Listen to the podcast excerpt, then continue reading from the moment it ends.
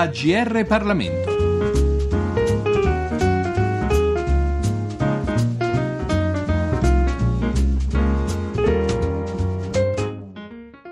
Un eh, saluto, un cordiale saluto a tutti gli ascoltatori da Giorgio Cirillo. In questo numero della nostra rubrica ci occupiamo del movimento monarchico che nei primi anni della nostra Repubblica continuò per un certo periodo ad avere un peso politico tutt'altro che indifferente, specialmente nelle cruciali scelte di politica estera che caratterizzarono quegli anni. Ce ne parla il libro I monarchici e la politica estera italiana nel secondo dopoguerra, pubblicato da Rubettino e scritto da Luciano Monzali, docente di storia delle relazioni internazionali all'Università di Bari, ed Andrea Ungari, a sua volta docente di storia contemporanea presso l'Università Guglielmo Marconi e di storia delle relazioni internazionali presso la LUIS Guido Carli. È al professor Ungari che chiediamo di parlarci del libro. Il volume monarchici e la politica estera italiana nel secondo dopoguerra nasce da un'idea che è stata sostenuta ed è stata finanziata anche dall'Istituto di Studi Politici San Pio V di Roma che puntava ad affrontare e ad approfondire un aspetto del, del, sistema politico italiano che era quello appunto del mondo monarchico. Un mondo monarchico che ha nel corso delle, soprattutto nel corso delle prime due legislature repubblicane, quindi nel periodo De Gasperiano e poi nel quinquennio dal 53 al 58, un ruolo particolarmente importante negli equilibri politici italiani, proprio perché condiziona a volte anche la politica De Gasperiana e soprattutto perché, è opportuno ricordarlo, in occasione delle elezioni del 1953 i monarchici alleati con il Movimento Sociale Italiano raggiungono quasi in entrambi i rami del Parlamento il 13% dei voti, quindi una, un'onda lunga del mondo monarchico e del mondo missino che proprio nel, in occasione della consultazione elettorale del 1953 ebbe questo successo di carattere, di carattere elettorale. E la,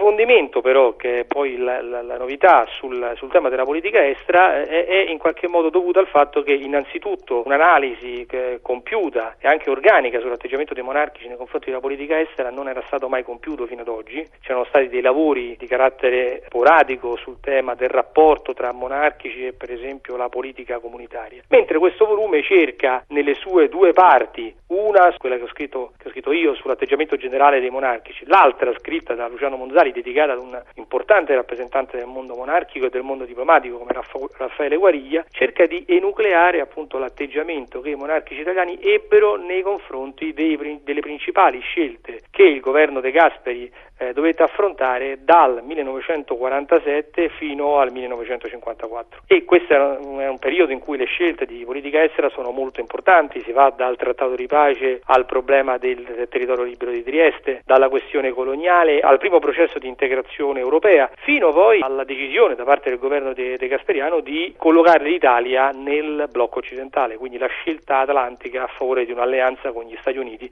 e con l'Europa occidentale. Quindi punti di svolta, fra l'altro, che avrebbero condizionato per lungo tempo, quantomeno fino al 1989-90, la politica estera italiana. E nell'affrontare questa analisi attraverso appunto le vicende di Raffaele Guariglia, ma anche attraverso il dibattito che si svolge in seno al Partito Nazionale Monarchico guidato da Alfredo Covelli e da Achille Lauro, è, è parso di poter riscontrare una certa continuità, più che frattura, una certa continuità della politica estera italiana dal periodo liberale fino al primo governo De Gasperiano, ossia su alcuni temi, in particolar modo per esempio il tema delle colonie, ma anche sul tema del, eh, della questione adriatica, in realtà si riscontra nella diplomazia guidata da De Gasperi e da Carlo Sforza una certa, ripeto, eh, continuità rispetto a alcuni postulati dell'Italia liberale, dell'Italia liberale e amplificati poi durante il ventennio da un accresciuto tono nazionalista portato avanti proprio dal regime fascista. In che senso? Nel senso che su alcune questioni come la necessità per l'Italia di mantenere le colonie prefasciste oppure la volontà a tutti i costi di mantenere all'Italia la Venezia Giulia, in qualche modo di salvaguardare la città di Trieste,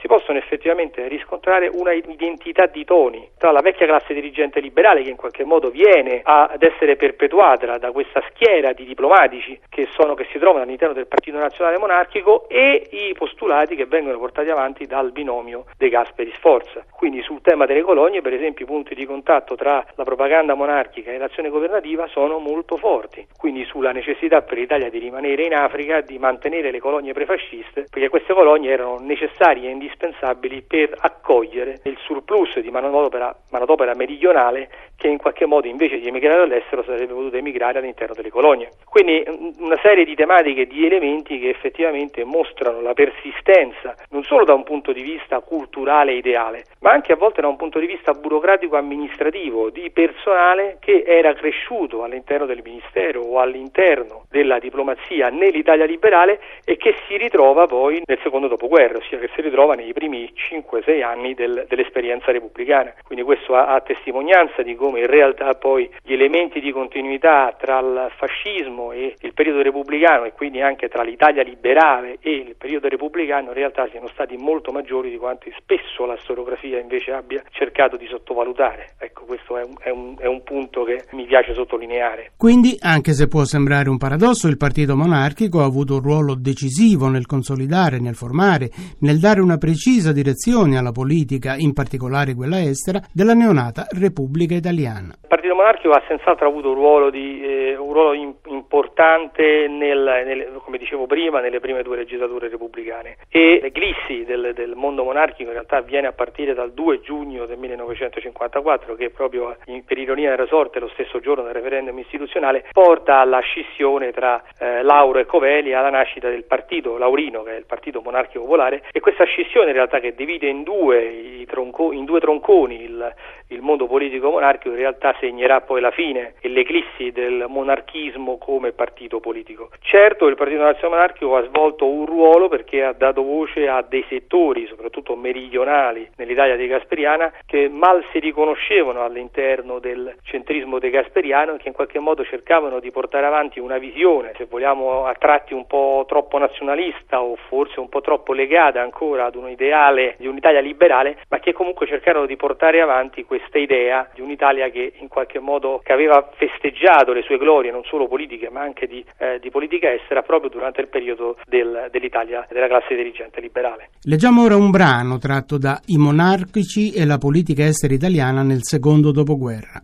La storiografia ha recentemente riscoperto il ruolo svolto dalla destra politica court e segnatamente dalla destra monarchica durante le prime due legislature repubblicane. La riflessione infatti ha riguardato sia singoli personaggi sia alcuni aspetti culturali del mondo conservatore, sia l'organizzazione e il radicamento del movimento monarchico nel paese. Queste riflessioni hanno condotto a considerare in una nuova dimensione il peso che l'ascesa della destra politica italiana ha avuto nel periodo storico considerato, con importanti e a tratti decisivi riflessi sull'azione azione di governo e sui rapporti del leader DC Alcide De Gasperi con il mondo cattolico nel suo complesso e con i vertici della Santa Sede. Se il percorso in questa direzione è ancora da sviluppare, è indubbio che un'organica riflessione sull'atteggiamento monarchico nei confronti delle grandi scelte di politica estera dell'Italia di quegli anni non è stato compiuto. Se si prescinde da alcuni saggi che hanno affrontato tematiche specifiche, il mondo monarchico non è mai stato analizzato sotto questo aspetto. Questa dimenticanza, se risponde al generale disinteresse della storiografia biografia la storia del mondo monarchico nel secondo dopoguerra non è giustificata, appunto, in considerazione del ruolo svolto dalla galassia legittimista nell'Italia repubblicana. Ma queste non sono le sole motivazioni che hanno stimolato la nostra curiosità euristica. In effetti, come ricordato in altra parte del presente volume, la classe dirigente del Partito Nazionale Monarchico vide al proprio interno, in maniera proporzionalmente importante in considerazione dell'entità del partito, la presenza di una serie di diplomatici, alcuni entrati in carriera durante l'Italia liberale liberale, che svolsero un ruolo attivo nell'elaborazione della politica estera fascista.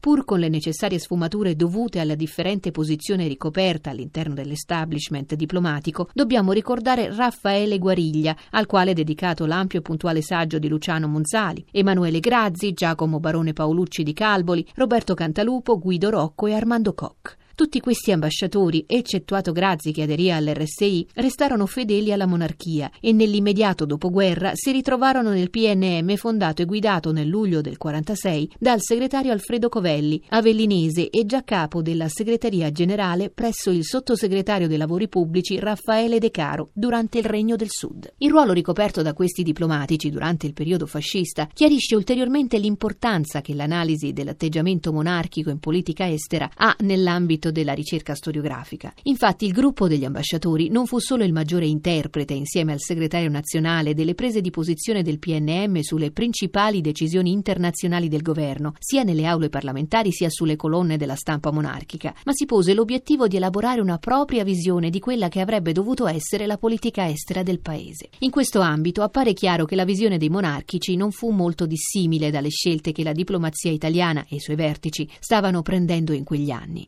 Prescindendo dalle puntate polemiche, a volte necessariamente polemiche per un partito d'opposizione, nei confronti del ministro degli esteri Carlo Sforza e del presidente del Consiglio, dal 1951 anche ministro degli esteri Alcide De Gasperi, i monarchici si mostrarono allineati al governo sulle principali scelte del paese. Necessità della revisione del trattato di pace, restituzione delle colonie e dei territori del confine orientale, adesione al patto atlantico e ai primi passi del processo comunitario. Su queste scelte, come vedremo, la posizione legittimista e quella del governo e dei suoi funzionari differiranno poco, se non per alcuni eccessi verbali e forzature polemiche da parte dei monarchici. Eccessi e forzature, come detto, dovute in gran parte al carattere di battaglia del movimento monarchico in quegli anni, desideroso di fare pressioni su De Gasperi perché spostasse il baricentro del ministero verso una coalizione di centrodestra, in parte ai residuati nazionalistici che traevano la loro origine dai postulati della politica estera dell'Italia liberale. Questo allineamento non deve stupire dal momento che la storiografia più attenta alla politica estera italiana ha evidenziato come sia nell'opinione pubblica, sia nei partiti, sia e soprattutto nei funzionari del Ministero degli Affari Esteri, fosse profondamente radicata la convinzione della possibilità per l'Italia di poter conseguire nuovi obiettivi di una politica di potenza, quali una radicale revisione del Trattato di pace, in particolare nel contesto della questione coloniale. Questa idea di poter perseguire la tradizionale politica di tutela degli interessi italiani nel Mediterraneo e nel continente non risparmiò neanche i massimi esponenti della politica estera italiana, Sforza e De Gasperi. Vuoi per considerazioni di politica interna, vuoi per solleticare il sentimento dell'opinione pubblica in modo da giocarlo sul tavolo delle trattative internazionali, vuoi per sincero sentimento patriottico e nazionale, sia il ministro degli esteri sia il presidente del Consiglio mostrarono, pur nella maggiore consapevolezza delle conseguenze della sconfitta e delle perdite imposte dal trattato di pace, di non essere immuni da un clima a tratti nazionalistico che serpeggiava in alcuni settori della società italiana e che nel corso degli anni 50 ebbe il suo riflesso appunto nell'esploit politico ed elettorale della destra monarchica in Messina. Abbiamo presentato I monarchici e la politica estera italiana nel secondo dopoguerra di Luciano Monzali e Andrea Ungari,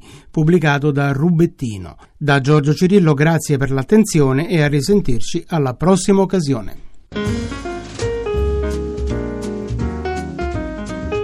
I libri AGR Parlamento.